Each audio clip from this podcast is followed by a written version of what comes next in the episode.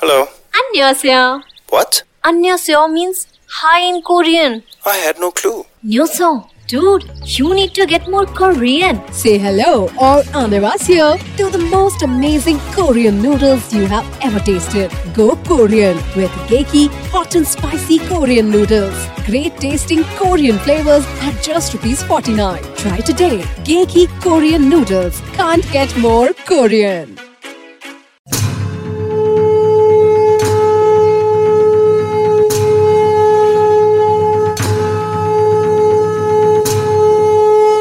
सूत्रधार पर सुनते हैं वेद व्यास की महाभारत।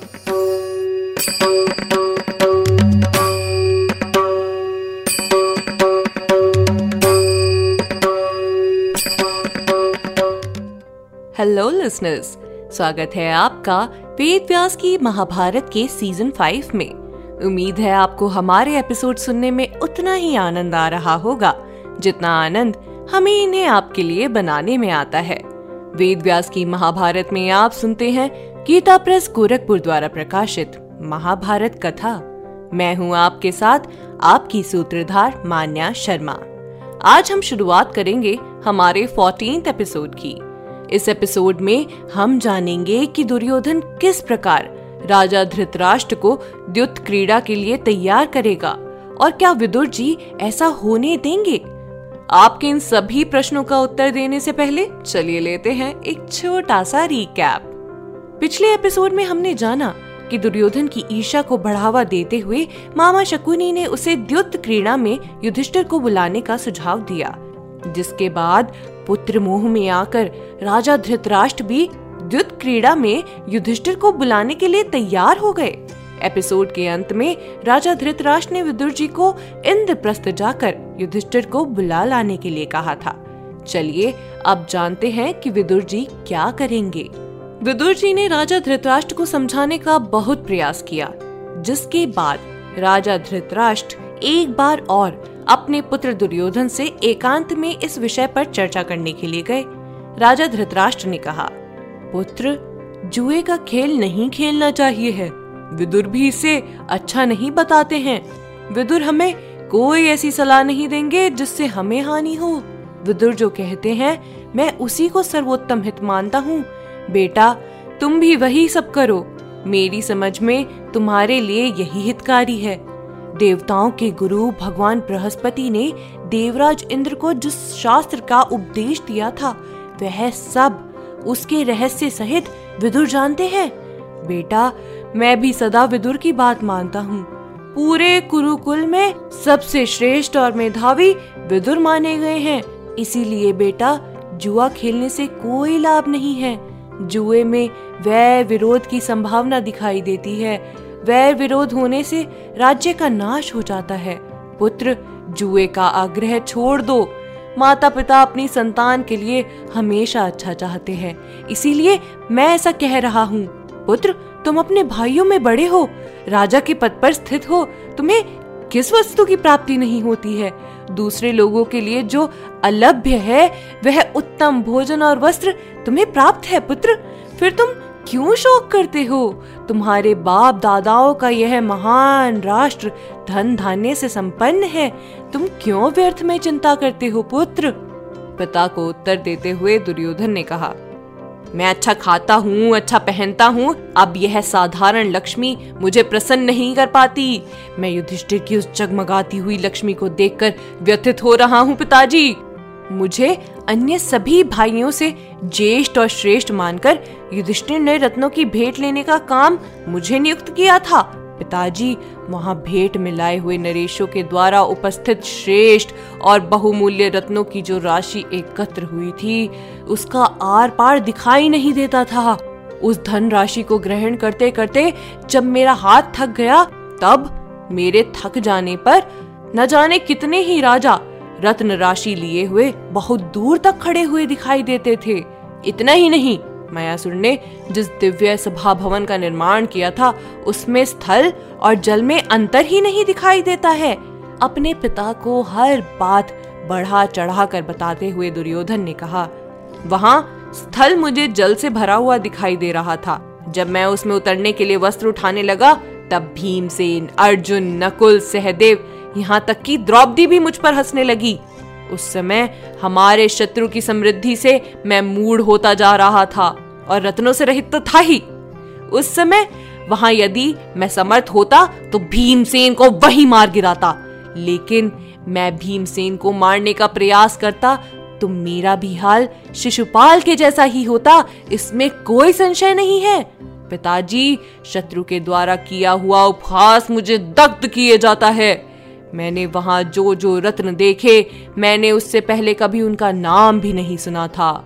इसी के साथ दुर्योधन ने राजा धृतराष्ट्र को राजसूय यज्ञ में आई सभी वस्तुओं के विषय में विस्तार से बताया और साथ ही साथ उस यज्ञ में हुए राजा युधिष्ठिर के अभिषेक के विषय में भी बताया।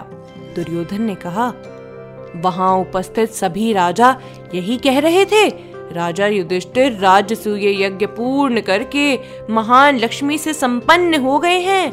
ये शक्तिशाली महाराज हरीश चंद्र की भांति सुशोभित होते हैं। युधिष्ठिर की उस राज्य लक्ष्मी को देखकर, मेरा जीवित रहना आप किस दृष्टि से अच्छा समझते हैं? अंधे अंधेनेव युगम नद्धम विपर्यस्तम नराधिप। कनीयांसो विवर्धन्ते, ज्येष्ठा ही अंत एवच यह युग ही अंधे विधाता से बंधा हुआ है। इसीलिए इसमें सब बातें उल्टी हो रही हैं। छोटे बढ़ रहे हैं और बड़े हीन दशा में गिरते जा रहे हैं। अपने पुत्र को समझाते हुए धृतराष्ट्र बोले, दुर्योधन, तुम मेरे ज्येष्ठ पुत्र हो। तुम हस्तनापुर के राजा हो। बेटा, पांडवों से द्वेष मत करो, क्योंकि द्वेष करने वाला मनुष्य मृत्यु के समान कष्ट पाता है। युधिष्ठिर किसी के साथ छल नहीं करते। उनका धन तुम्हारे ही जैसा है। जो तुम्हारे मित्र हैं, वही उनके मित्र हैं। और युधिष्ठिर तुमसे कभी द्वेष नहीं करते। फिर तुम्हारे जैसे पुरुष को उनसे द्वेष नहीं करना चाहिए। पुत्र, तुम्हारा और युधिष्ठिर का कुल और पराक्रम सब एक सा है। बेटा, तुम मोहवश अपने भाई की लक्ष्मी की इच्छा क्यों करते हो? ऐसे अधर्मी ना बनो, शांत भाव से रहो। शोक मत करो, पुत्र। यदि तुम उस यज्ञ के वैभव को पाने की अभिलाषा रखते हो तो ऋत्विज लोग तुम्हारे लिए भी राजसूय महायज्ञ का अनुष्ठान कर देंगे।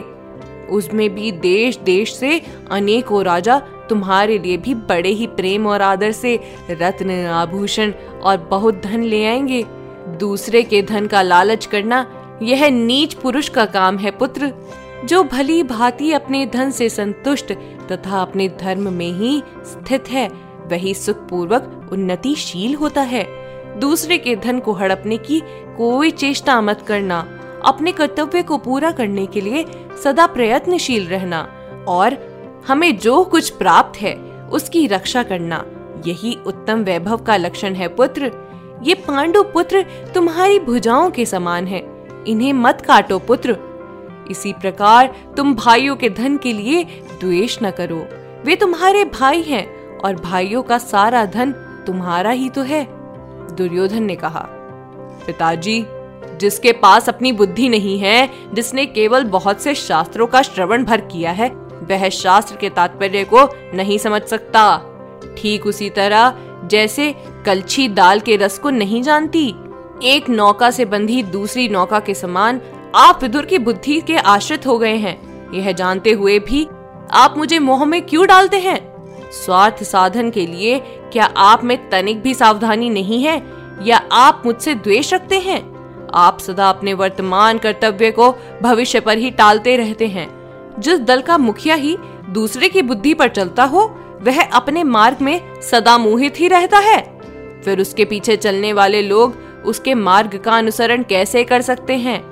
हर समय न्याय को सिर पर चढ़ाए रखना भी बुद्धिमानों के लिए भारी ही है। जो जन्म से ही शरीर आदि की वृद्धि के समान धन वृद्धि की अभिलाषा करता है, वह व्यक्ति बहुत आगे बढ़ जाता है। जब तक मैं पांडवों की संपत्ति को प्राप्त नहीं कर लूँगा, तब तक मेरे मन में दुविधा ही रहेगी। इसीलिए, जब तक मैं पांडवों की संपत्ति को प्राप्त नहीं कर लूँगा, तब तक मेरे मन में यही दुविधा रहेगी। इसीलिए, या तो मैं पांडवों की उस संपत्ति को ले लूँगा, या फिर युद्ध में मर जाऊँगा। महाराज, आज जो मेरी दशा है, इसमें मेरे जीवित रहने से कोई लाभ नहीं है। पांडव हर दिन उन्नति करेंगे और हम लोग की वृद्धि कहीं नहीं दिखाई देती है। अब या तो आप इस द्युत क्रीड़ा के लिए मुझे सम्मति दीजिए, या फिर अपने पुत्र को मरा हुआ मान लीजिए। अपने पुत्र की ऐसी बातें सुनकर धृतराष्ट्र दुर्योधन को नहीं रोक पाए।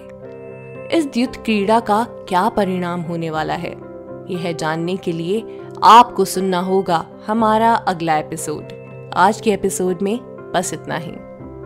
उम्मीद है आपको हमारा यह एपिसोड पसंद आया होगा।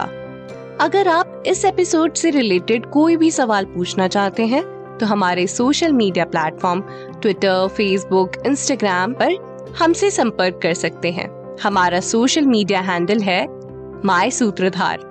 साथ ही साथ, ऐसी ही अनेक रोचक पौराणिक कथाओं के वीडियो देखने के लिए आप डाउनलोड कर सकते हैं हमारी सूत्रधार ऐप। हमारी ऐप एंड्रॉइड और आईओएस दोनों यूज़र्स के लिए उपलब्ध है। यहाँ आपको हर एक कहानी, सुंदर चित्रण और सटीक फैक्ट्स के साथ मिलेगी। इसके अलावा आप श्री राम कथा मिनी टेल्स पॉडकास्ट हिंदी और इंग्लिश नल दमयंती प्रेम कथा, हिंदी इंग्लिश तथा ऐसी ही अनेक कहानियाँ अपने मन पसंद ऑडियो प्लेटफॉर्म पर सुन सकते हैं। लिंक आपको डिस्क्रिप्शन में मिल जाएगा। मैं आपकी सूत्रधार मान्या शर्मा, मिलूँगी आपसे अगले एपिसोड में। याद रखिएगा, हम हर सोमवार और शुक्रवार आपसे मिलते रहेंगे।